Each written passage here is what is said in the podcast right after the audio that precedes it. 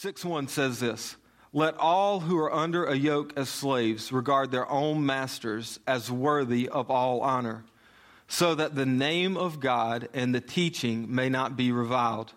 Those who have believing masters must not be disrespectful on the ground that they are brothers. Rather, they must serve all the better, since those who benefit by their good service are believers and beloved. Teach and urge these things. And so, what we've seen is that Paul had planted a church in Ephesus, which is where Timothy is now.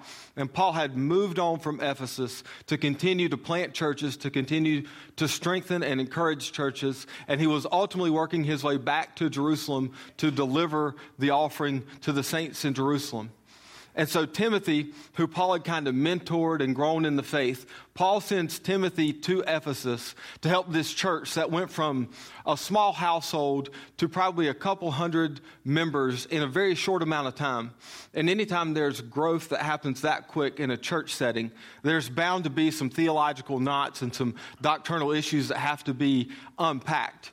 And so Paul sends Timothy there to lead and to encourage and to help this church work through their issues. And as word has made its way to Paul of some of the things that Timothy is facing, Paul in turn writes Timothy a letter to help him address some of these issues. And so one of the things that obviously made its way to Paul's on Paul's radar was that there was an issue with the slave master relationship in Ephesus. And what we know from previous teaching is this the, the most common form of heresy that was being taught in Ephesus was that the second coming had already happened and we, everyone had already been set free from their sinful bodies and they were already in their resurrected bodies. And so what that led to was a real strain on a slave master relationship. If you're saying that you're now in your resurrected body and that every former relationship that you've known has been abolished because of the work of Christ, then you could see where it wouldn't take long in the slave master relationship for that to create some issues, correct? I mean, it, all of a sudden, you've been owned, you've been told what to do, you've been told how to live, you've been given no freedom and no options. And all of a sudden, someone comes along and says, if you put your faith in Christ, there's a second coming that's already happened. You'll be free from this relationship, and you can do whatever you see fit to do with your life.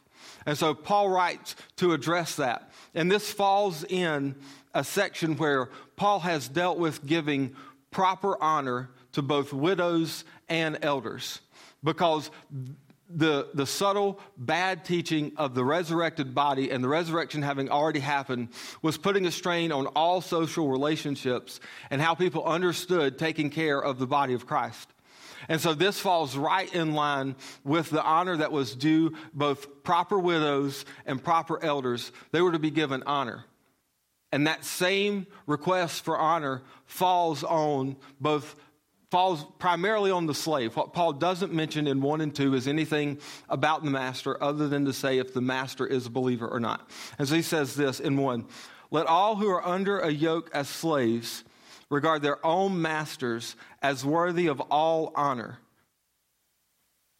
And so it is primarily the slave's responsibility to give his master honor. It is not dependent on what Paul does not say is only if your owner is a Christian, only if your owner is a believer, only if your owner treats you well. Paul puts no qualifications on which masters deserve honor. It is the responsibility of the slaves, as those who have been redeemed, who have been made new, who have been made alive in Christ. It is their responsibility to view their owners the way that God does and to give them the honor that they are due. It wasn't a if you feel like it or if you get around to it or if he if it's good for a week and then the next time he treats you bad you take the honor back it was a perfect ongoing sense of honor given to your master. And so Paul says, this is not dependent on them. It is solely dependent on you as a follower of Christ, that you would be so intentional about the gospel that you would honor your master, which makes no sense. I mean, could you imagine if you were in the, the slave quarters back then? I'm sure it was never a lot of people got together to really praise their master. Like, oh man, he whipped me so good. I'm so glad that he is so hard on me today. A lot of the conversation that was happening with those people was to degrade and to bring down and to bash and to demean their owners who were demeaning them. And it was a eye for an eye, tooth for a tooth. And what Paul says is if you're a slave and you are a believer, you lose the right because of what Christ has done for you to complain about your owner. You set a new tone. You take where you are, and through the lens of the gospel, you give honor to your owner and to your master in a way that those who don't know Christ would recognize a difference in you. And also, your master would recognize a difference in you. And so he says, You give them honor. Why give them honor? He goes on to answer his own question. He says, So that the name of God and the teaching may not be reviled. And so for Paul, primarily the honor that slaves gave to their masters was a gospel issue. It was not primarily a social issue or a political issue or a Gentile or a Jew issue. The issue regarding honor of slaves to their masters for Paul was a gospel issue. Everything that these slaves proclaimed had to be validated, in a sense, by the way that they chose to live their lives in a slave master relationship. And so the primary focus before the slave in his interaction with his owner was the honor of God's name was that the name of God and the teaching or the gospel would not be reviled or slandered or blasphemed or taken lightly or thought to be something that really didn't affect at the core who these people were. And so Paul's challenge to the slaves is you can't be a slave and pay lip service to the gospel and the gospel have any effect on those that you're serving. If you're going to serve the gospel first and foremost, it will directly affect the way that you serve your master. And if you want to say that you adhere to the gospel and you are going to speak in a way that denies the gospel, the problem then is not with the gospel. And the problem is not with the name of God or God's teaching and God and his salvation through Christ. The problem primarily is still in the hardened heart of the slave. And so it is his job as a carrier and an ambassador and a son or a daughter of the king to make sure that the name of God and the teaching could not be reviled, that they would set themselves up in such a way that the masters and fellow slaves could not deny or did not have an easy way to attack and discredit what they claimed to be the life giving, soul satisfying grace of Jesus. And so that was their primary focus. And he goes on to say, those who have believing masters must not be disrespectful on the ground that they are brothers. Rather, they must serve all the better, since those who benefit by their good service are believers and beloved. Paul goes, and also, this is also really important, slaves. If your owner is a believer, don't dog it working for him. Don't use your relationship as brothers in Christ to give yourself loopholes and ways out of serving well. If anything, if your owner is a believer who still chooses to own you, you serve him all the better because he's your brother in Christ. And as he is successful and as his business or his household grows, the gospel can advance. That would be foreign teaching to slaves' ears in first century Jerusalem and in Ephesus. That completely turns everything they've known about how they interact and how they serve upside down. It completely changes their outlook on what it is to live and to serve someone well. And so Paul says, listen, just because you may sit at the back of the same church they're attending on a Sunday, and you may sing the same songs, and you may gather around the table together to take the bread and to take the wine, do not use that as an excuse to shortchange or to cheapen your labor or to pull back from your responsibilities to your owner. Use that as motivation and as an impetus to work that much harder because you know as he advances, if, if your owner takes the gospel seriously and if he's about the business of God, then as you work to serve him well and he advances and his business and household grows, then the outflow of that is that the gospel goes beyond just your house, beyond just your farm. There's money to give to the saints in Jerusalem, there's money to support missionaries going out. And so Paul says, don't take your owner being a believer as a license to work less for your master or less for the gospel. Because the same thing hangs in the balance whether your owner's a believer or not. You've got to go back to the clause that separates the two verses and the two descriptions of the owners. The same thing applies here. The aim for Paul is still a gospel issue. It's the gospel issue of giving there, of letting there be no reason for the name or for the teaching of Christ and of the gospel to be reviled. That is, that is the issue that overshadows everything else that Paul's teaching for the elders, for the widows. Everything Paul lays out as far as right Christian living deals with and keeps at its forefront this, this challenge for us that the gospel and the name of God would not be reviled by unbelievers. And that is the same weight that we bear today as followers of Christ. It is our responsibility. It is the weight falls on us to make sure as we live this thing out that we give outsiders and those who aren't believers no excuse to revile the name of Jesus, the name of God, or the gospel that we proclaim.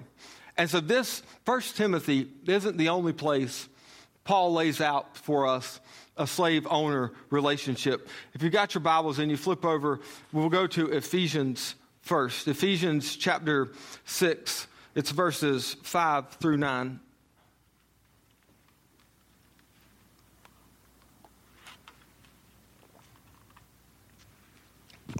Paul says this, same, same context. This is, this is to the same church Timothy is currently at.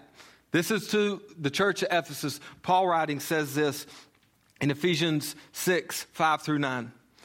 Slaves, obey your earthly masters with fear and trembling, with a sincere heart as you would Christ, not by the way of eye service as people pleasers, but as servants of Christ doing the will of God from the heart, rendering service with a good will as to the Lord and not to man, knowing that whatever good anyone does, this he will receive back from the Lord, whether he is a slave or free. Masters, do the same to them and stop your threatening, knowing that he who is both their master and yours is in heaven, and that there is no partiality with him. And in Colossians, which is a similar geographical region, Paul writes again and again he has to address this very subversive teaching that the resurrection's already happened. And so in Colossians 3 22 through 4 1, he says this Slaves, obey in everything those who are your earthly masters, not by way of eye service as people pleasers, but with sincerity of heart, fearing the Lord. Whatever you do, work heartily as for the Lord and not for men, knowing that from the Lord you will receive the inheritance as your reward. You are serving the Lord Christ, for the wrongdoer will be paid back for the wrong he has done, and there is no partiality. Masters, treat your slaves justly and fairly, knowing that you also have a master in heaven. And so Paul writes in other, to other churches in other settings and situations Ephesians being to the same church. And he addresses that the main focus is not just to get people to see in a passing glance that you take your work seriously, but it is a heart issue that we serve our masters and we you serve those who own you and those who give you your orders. You serve them from the heart. And so Paul's main goal for the slaves in the first century world was not necessarily to seek their freedom. If they could obtain their freedom, by all means, obtain it. But so much of what we read in the New Testament is not how to get out of suffering. So much of what Paul writes and so much of what colors Paul's lenses for understanding the application of the New Testament and the gospel in a believer's life is not primarily how to escape suffering, but how to go through the suffering well so that Christ will be made much of, so that in the points where it makes the least sense for you to be on your knees, worshiping and praising God and pouring your heart out to Him and serving someone who owns you and can beat you for no reason, that when you live the gospel out there, when you live the gospel out in a suffering context, the gospel carries a weight that it does not carry when you are the owner or when you are not in the position of suffering. And so, so many times, while when Paul writes about slavery, he does not write about ways to throw off slavery because it would take so many people from a prime position to make a difference for the gospel. He instead writes to encourage them of how to endure slavery well for the sake of Christ's name and the gospel. And so he doesn't give them easy ways out.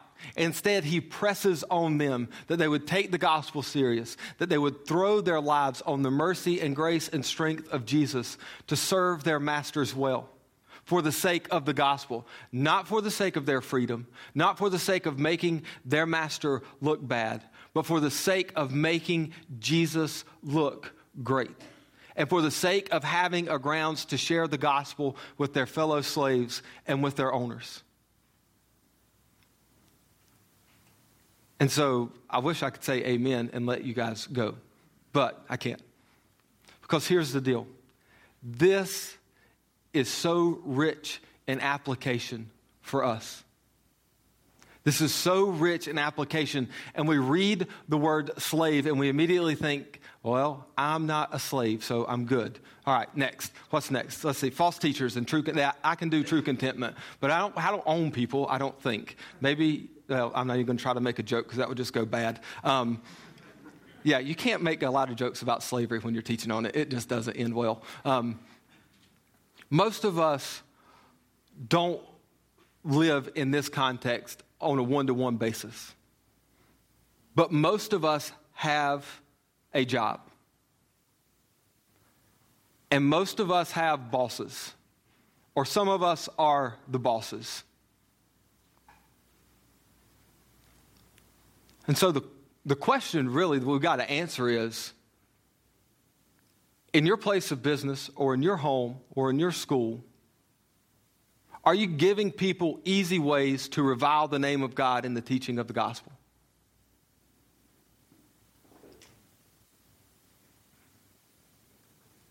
Are there, are there times in the day where when, when you live this out, you give everyone around you an easy way, almost too easy of a way out to discredit the gospel and not take your invitation for coffee or lunch or church or to have people over for dinner to get in a gospel conversation with them? Do you end those conversations before they can even happen because you don't take work serious enough?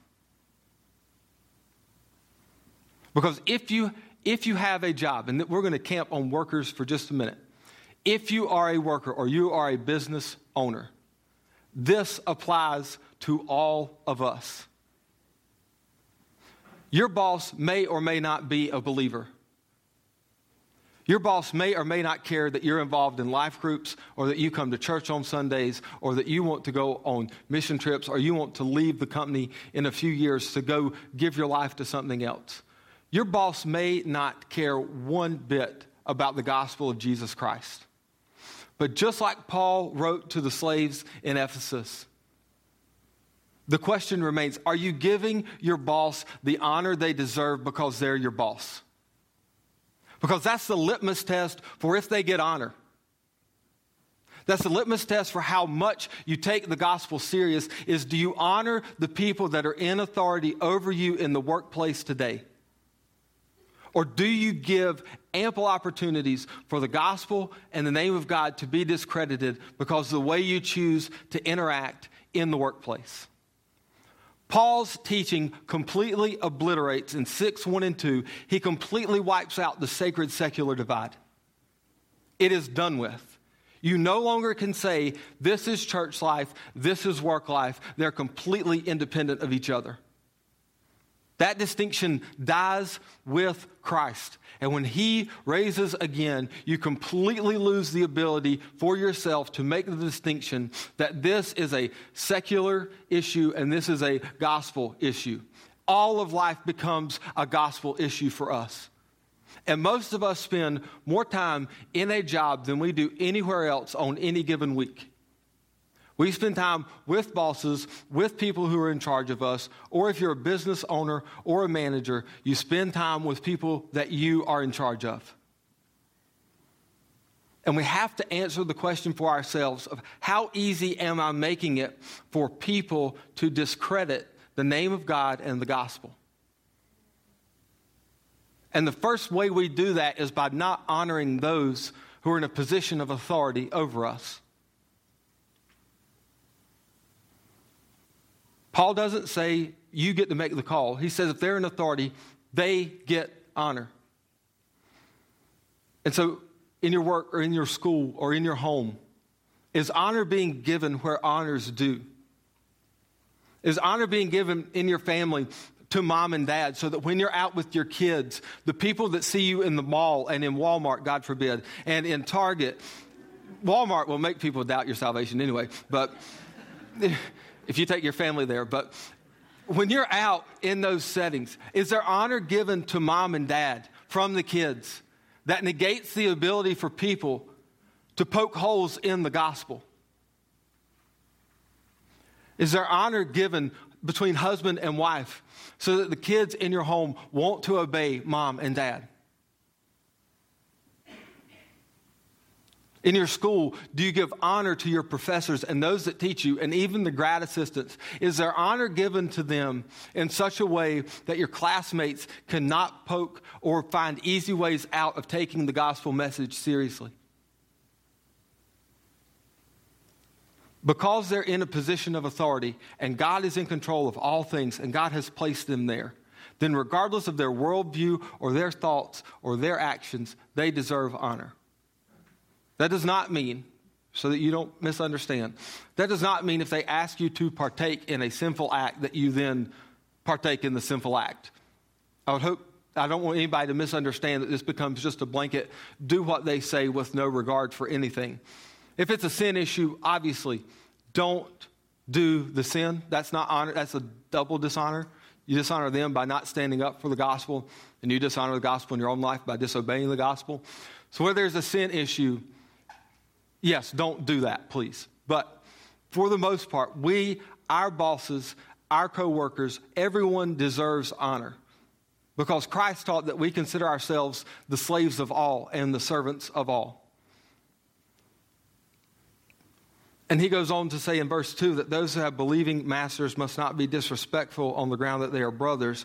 Rather, they must serve all the better, since those who benefit by their good service are believers and beloved. When we show up in whatever context we work in the day, our primary goal is to work with a heart that is bent on making much of Jesus. But the times and the places you will see more people take shortcuts, do poor quality work, and completely sandbag or cheat on their bosses is when the boss is a believer. It is almost across the board. That is the easiest way to abuse both your boss or your manager or the people that you serve. It's the easiest way to abuse them and the gospel of Jesus. Is to know that they know that the gospel is real and true, and to then use the grace that they know that they would extend to you as a license to do very poor work. And it is most prevalent in churches and ministries. Most churches and ministries, they have people that get in there who get a job to do and they sandbag it because it's for Jesus. And if I don't get it done, well, Jesus can use junk to reach people. Blah, blah, blah. He doesn't care about me. I'm just this, whatever. God cares about the work that you do because the work that you do helps validate the message that you're preaching out of your mouth every day when you go in and you start to share about what Jesus has done in your life. And I know we would like to say, well, don't look at my life. I'm just, I sin all the, yeah, we all sin all the time. And we all want the way, the easy way out for us that says, don't look at my life, just listen to what I say. Don't, don't judge me too harshly because I'm just a sinner who's messed up and I still sin. And what we do when we use those words and those phrases with our coworkers is we say, please don't take the gospel too seriously because I'm not taking it serious in my own life. Because if I was, I would stop doing what it is that you're seeing me doing, that I'm having to place the caveat before that says, don't watch me too close in this area. Don't watch me right here. Look, everything else I say and do, I want you to be on board with, but I'm never going to just do what my boss tells me to do. So when I come to you to gossip or when I come to you to badmouth the boss, listen to me, please, but don't judge me as a believer then. We'll just, I'll call a timeout on being a believer. You let me vent. Then when we get back to it, then you can take me serious. You can take me in the gospel serious again. Very true, very complicated. We always want to work to set ourselves up to have the easy way out. And what Paul writes and what God forces us into is to not take the easy way out, but to take the hard way through every day, waking up and working to make a difference for the gospel of Jesus Christ. And here's what I know is true of me, and I would imagine it's true of most of you to the degree that I'm willing to abandon responsibility or cut corners or to slack or to not apply myself the way I should at work with an earthly master who gives me things to do is a direct mirror or window into my heart to how quick I will take my earthly, my heavenly master who's not seen, and how quick I will abdicate responsibility to God, how quick I will cut corners concerning the gospel, how quick I will make a way for me to not submit fully to God. And the most telling way to see that is how you respond to those who are in authority over you at work. Your ability to love them well and to serve them well helps validate the gospel that you're preaching and that you're talking about and that you want to engage them in. And this is hard work. And I think why so few of us really engage in this seriously on a day to day basis is because we're still trying to live the gospel out of our own strength and we wear out at playing a game.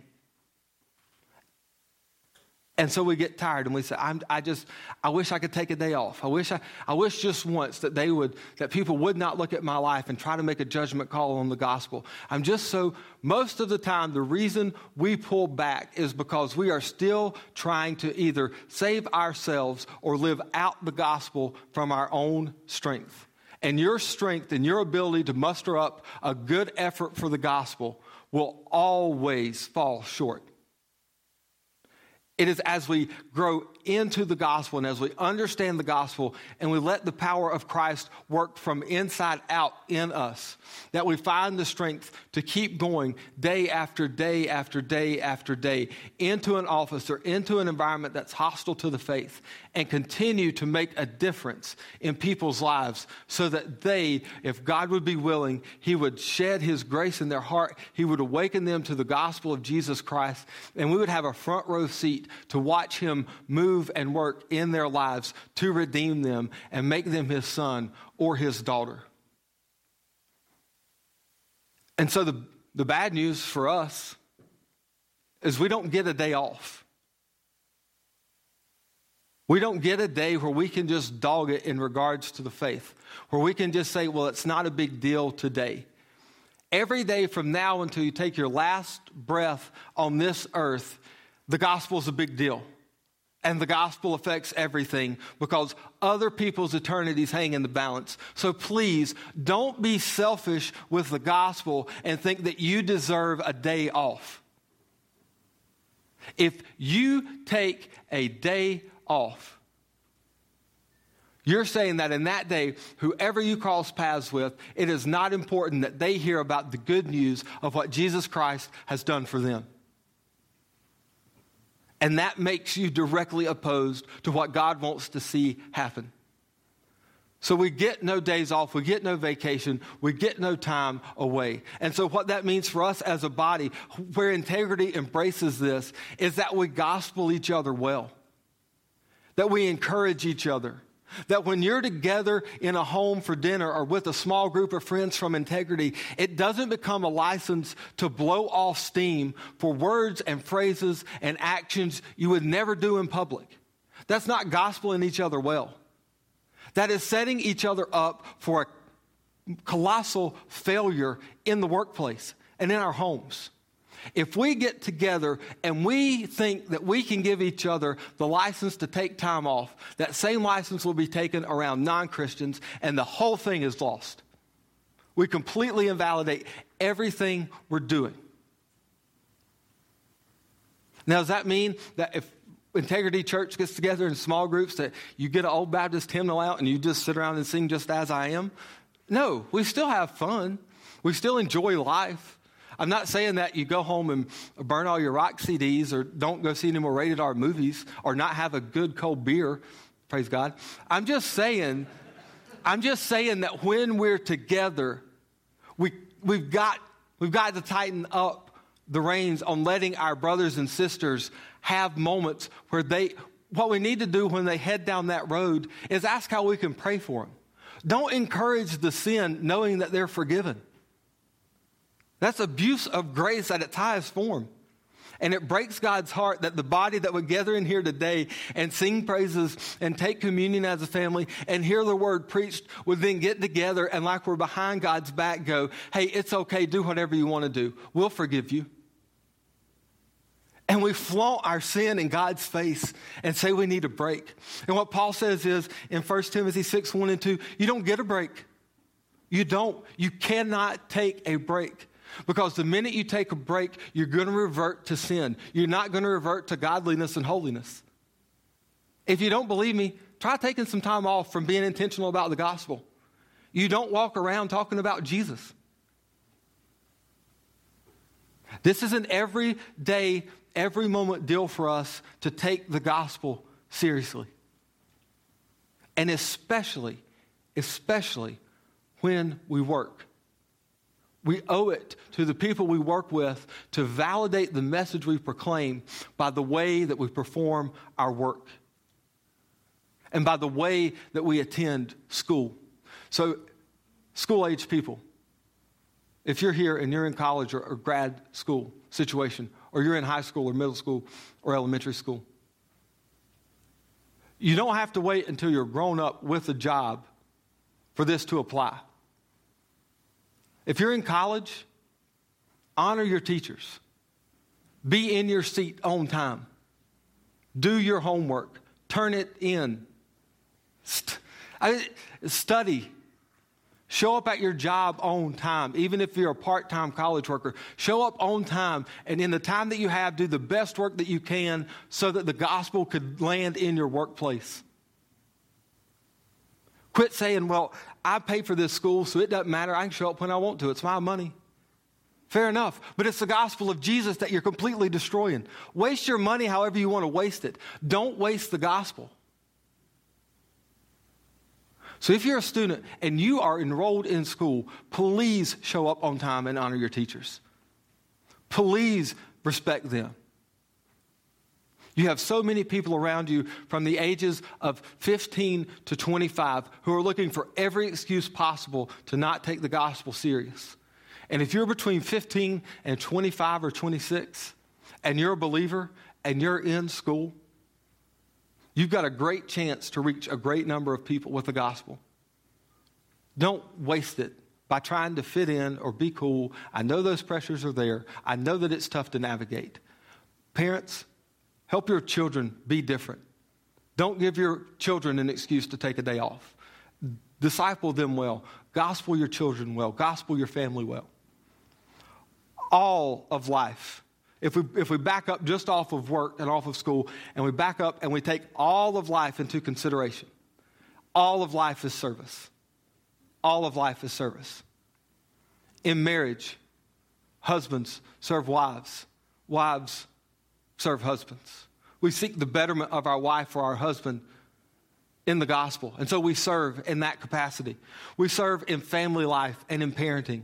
We serve our kids well by teaching them the gospel, by helping them grow in the gospel, by encouraging them in the gospel so that they would grow up to become men and women who love the gospel and who love Jesus and who take the gospel seriously when they go out and they go to school or they go to work and when they get married themselves and they have their own family. You set the tone now, parents, for how your kids will engage in the gospel going forward. Growing up, kids, if you're in here, Look, it starts now. You're, you serve your parents by obeying them. You serve your parents well by not being an excuse maker or a complainer. But when your parents ask you to do things, you do those things well and with excellence that would honor God. Because maybe you're here and maybe when you go home to your parents after this or when you travel back from Greenville home, and if your parents are still alive, you're still a child. You may have your own children, but you're still a child all of us, if we still have our parents, serve your parents well so that if they're not believers, they would have no excuse to not take the gospel seriously. So as we grow up and as we continue to grow up, we will continue to honor our parents well. And in the workplace, we honor those that are either our bosses by the way we serve, or if we're in the position of being the boss or the manager, we honor our workers by serving them well, by seeing them advance and grow and thrive in the business setting so that they would take the message of the gospel seriously. True servitude is Christ centered, leads us to Christ, and makes us like Christ. True servitude is Christ centered, leads us to Christ, and makes us like Christ. And that is worshipful gratitude for the ability to serve well. And so, if your service falls in any other place other than being Christ centered, leading people to Christ and yourself to Christ and making you like Christ, if your motive or aim for serving is anything else, then this morning take inventory of that. Take inventory of what really has your heart captivated. Because whatever direction you're headed in your service, whatever you're trying to achieve through serving, if it doesn't line up with Christ,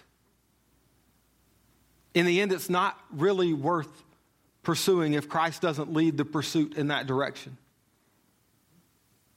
And it will not be a worshipful servitude that we engage in, but it will be a very, very, very anti gospel service that we engage in. We serve a master who, by grace, has already served us as a slave. And so you may not think your job is worth it. You may not think school is worth it, or your spouse, or your kids, or your family. What makes this possible, why we even get together to talk about a slave mentality or a servant mentality, is because we've already been served by the most undeserving slave there ever was in Christ. And so when you serve, when you serve family, when you serve friends, when you serve coworkers, you have a high priest in Christ. You have a brother in Christ who understands what you're going through because he has served. He has given of himself. He has sought not only to make people, but he, he made dead people alive. And so we serve not a master who cannot identify with us as a servant. We serve a master who's already humbled himself to be a servant. And that gives us great joy in service. That gives us great worship in our service. And so, with all that together, read 1 Timothy 6 1 through 2 again. Let all who are under a yoke as slaves or servants regard their own masters as worthy of all honor, so that the name of God and the teaching may not be reviled. Those who have believing masters must not be disrespectful on the ground that they are brothers. Rather, they must serve all the better, since those who benefit by their good service are believers and beloved. Teach and urge these things. Let's pray.